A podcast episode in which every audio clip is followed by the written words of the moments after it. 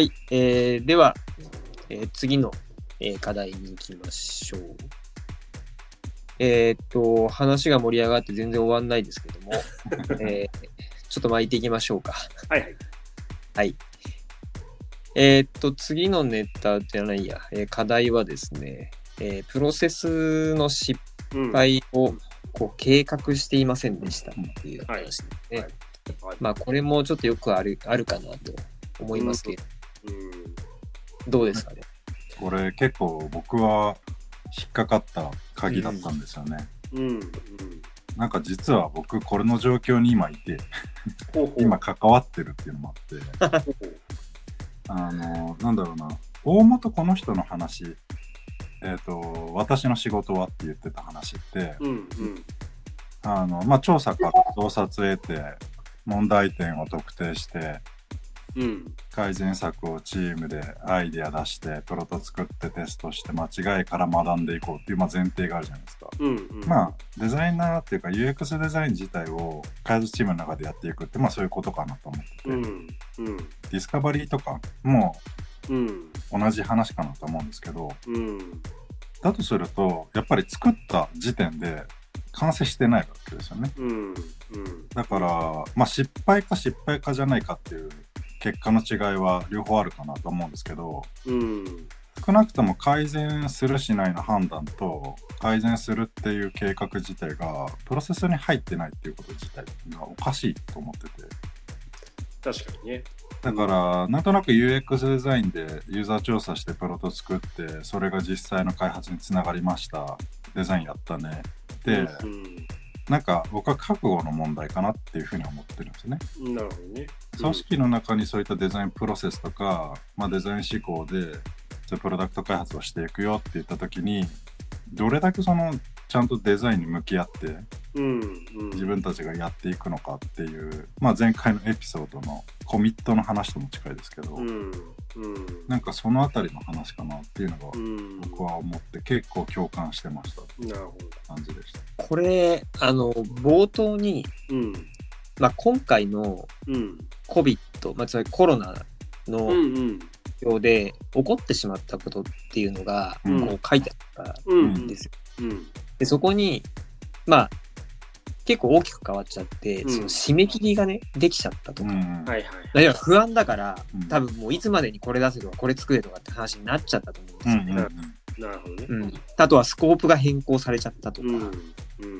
まあ、加えてコミュニケーションロスですよね。うん顧客とも、チームとも。うん。やっぱね、ここら辺が、この今のテーマに結構つながってんだろうなって僕思っていて、確かに。多分ね、結構いい感じにチームビルディングができて、うん。あのこの彼女がやろうとしている、うん。そのスプリントの意図、うん。まあ本当にやっぱ学習して、経験して学習してっていう、うん。で改善してっていうそのサイクルを回していくっていうのは、多分ね、できてたんじゃないないかなってはい。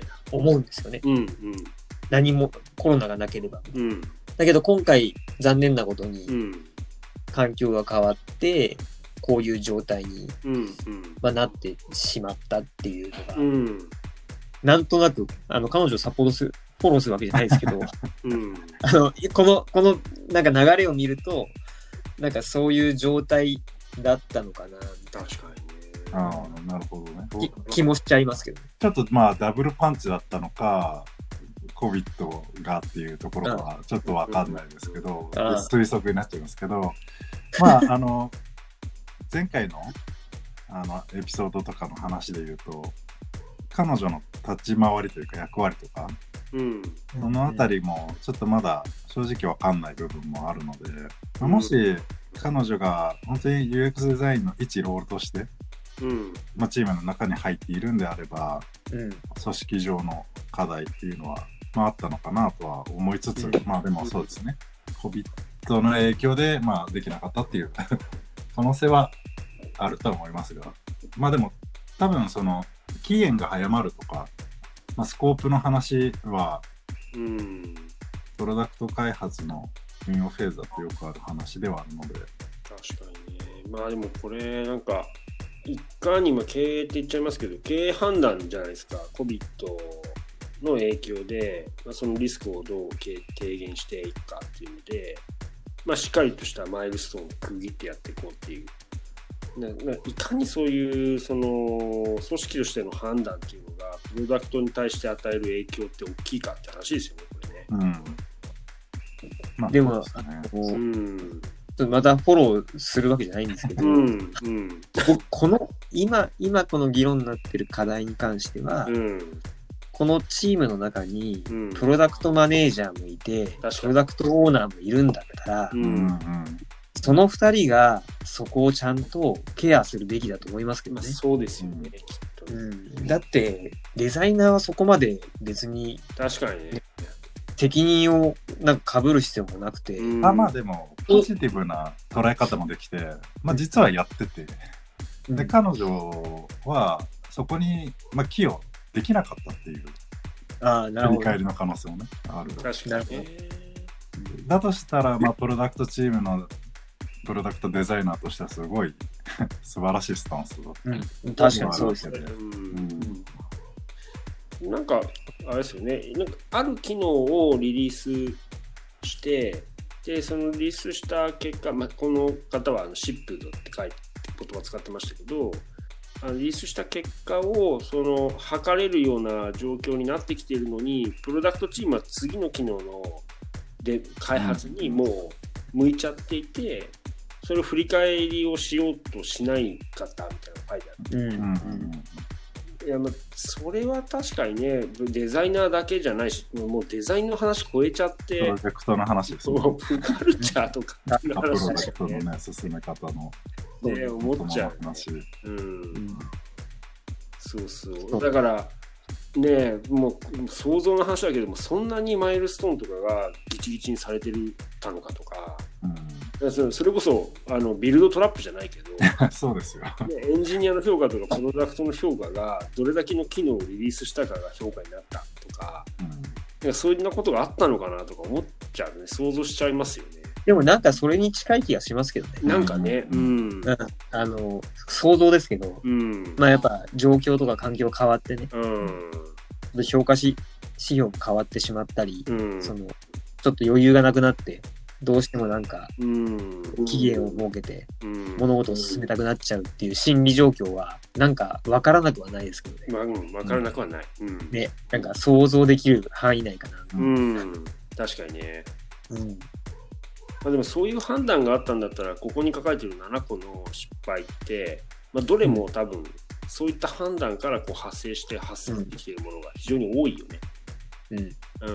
でもだと、だとするとそれをきっちり反省しているこの記事ってすごくないですか？いや、すうんうんごい。うん。ね。うん。なんか理由はなんであれ、理由はなんであれ、確かに。あの、ね、それをなんか見つめ直してこの記事を書いてるっていうのはね、ね。いや、このあの読んでないけど、この記事にさ、なんかコメントとかをさ、同じ会社の人とか、プロダクトのチームの方がさ、書いててほしいよね。この方だけが判定してたんだとしたら、うんちょっと悲しい部分になってきちゃって。そう。確かに。ね、じゃあ次行きますか。そうですね。こんな感じで。うん。次行きましょうか。次は、ユーザビリティテストの話でしたっけ？そうですね。うん。ここはまあでも、この話の流れで言うと、このプロダクトのチームが、まあ、リサーチとかにもあんまり関わってこなくて、振り返ろうっていう意識もなくてっていうことであれば、うん。まあそうだよねっていう感じですよね。うんまあ、そうですね。機能はしないですよ。機能はしなかっただろうなと思っちゃいますよね。なんかプロトとかも近いですよね。うん。ユーザビリティテストの目的とか、やった後に何するっていうことがはっきりしていないプロともユーザビリティテストもコストの無駄だよって言っている。まあね。うんまあでも、本当にちっちゃくてもいいと思うんですね、僕、ユーザビリティテストって。そんな大々的にやんなかったとしても。うん、どこまでやってもねそうそう全部完璧に結果を得られること自体はないわけで。そうそう、とりあえずでも、あの、プロダクトチーム以外の人にさ触ってもらわないでリリースリリースしちゃうっていうのは、もうめちゃくちゃリスクがあると思ってるから、うんもう存でも在に立これも、なんか、うん、あの、繰り返しになるんですけど、うんやっぱリモートになっちゃった影響ってすごいある気がするんですよ。あーまあありますね。確かにあるね。そうや、ここ結構一番あったのかなって思うんですよね。いや、だって、やる気もあるし、うん。あの、ちゃんとね、プロセスに入ってると思うんですよ。うんただ、その、やっぱ、深さの問題で、うん。あの、本来やらなきゃいけないところまで全然できてない状態で、確かに。クリアにしちゃってるっていう話じゃないですか。うん。だからまあ、環境がどうであれ、やっぱりこれ、このユーザビリティテストの重要性っていうのをちゃんとね、チームが理解して、どこまで時間割くかっていう、うんそのやり方をね、試行錯誤して進めているかどうかっていうところが、うん。多分ポイントなんだろううなって気がん。しますけど。うん確かにね。頑張ってね、もし実施してたんだったら、実施してた結果に対してさらに何もしないっていう、それは確かにね、よく反省すべき話だよなとは思いつつ、確かに。でもまあ実施する制約は本当に多分ある気がしますね。うん単なるウェブテストとかと違って、うん。コード観察。いや、でもこれ僕らも、僕らも結構意識しなきゃなって思いましたけどね。確かに。あ、確かになんか環境がこの状態で、なんか本来オンサイドだったらややれたことが、うん。なんかスキップしちゃうとかって、まあ確かにありそうだなっていう気が、ありますよね。確かうん、出て、に。うんお客さいかにんの環境を整えるのが結構大変かなっていう気がしますね。うんうんまあうん最初はユーザビリティテストなんで使用性の検証になるから、うん。あの価値検証とかだとやっぱなかなかね体験部分も含んでの検証をするってなると、うん。オンラインだと厳しいかなと思いますけど、ユーザビリティテストだとちょっとまあソリューションとか使ってっていう感じになるのかな。まああとは、その製品の開発がどの程度進んでいるか、まあ、プロトと言っても、っていうのでも、ねうん、システム側で取れるデータでっていう話なのか、まあでもそのあたりも加味して結局作っていくっていうこと自体も計画する必要が出てくるわけで。だからリモートだから仕方がないっていう結論が一番危ないのかもしれないですよね。ですね。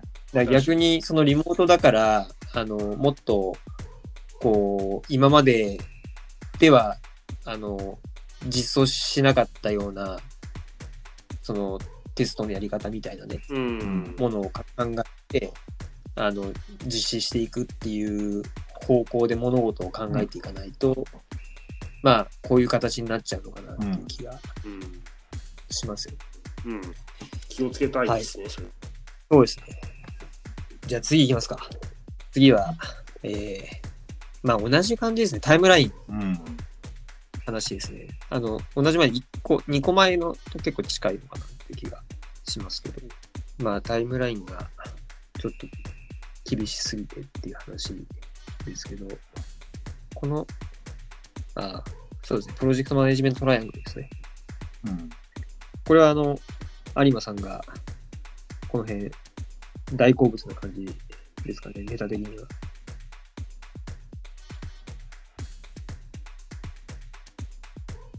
あれ、有馬さん？聞こえてます？はい。これ有馬さん聞こえてないですね、これ。これ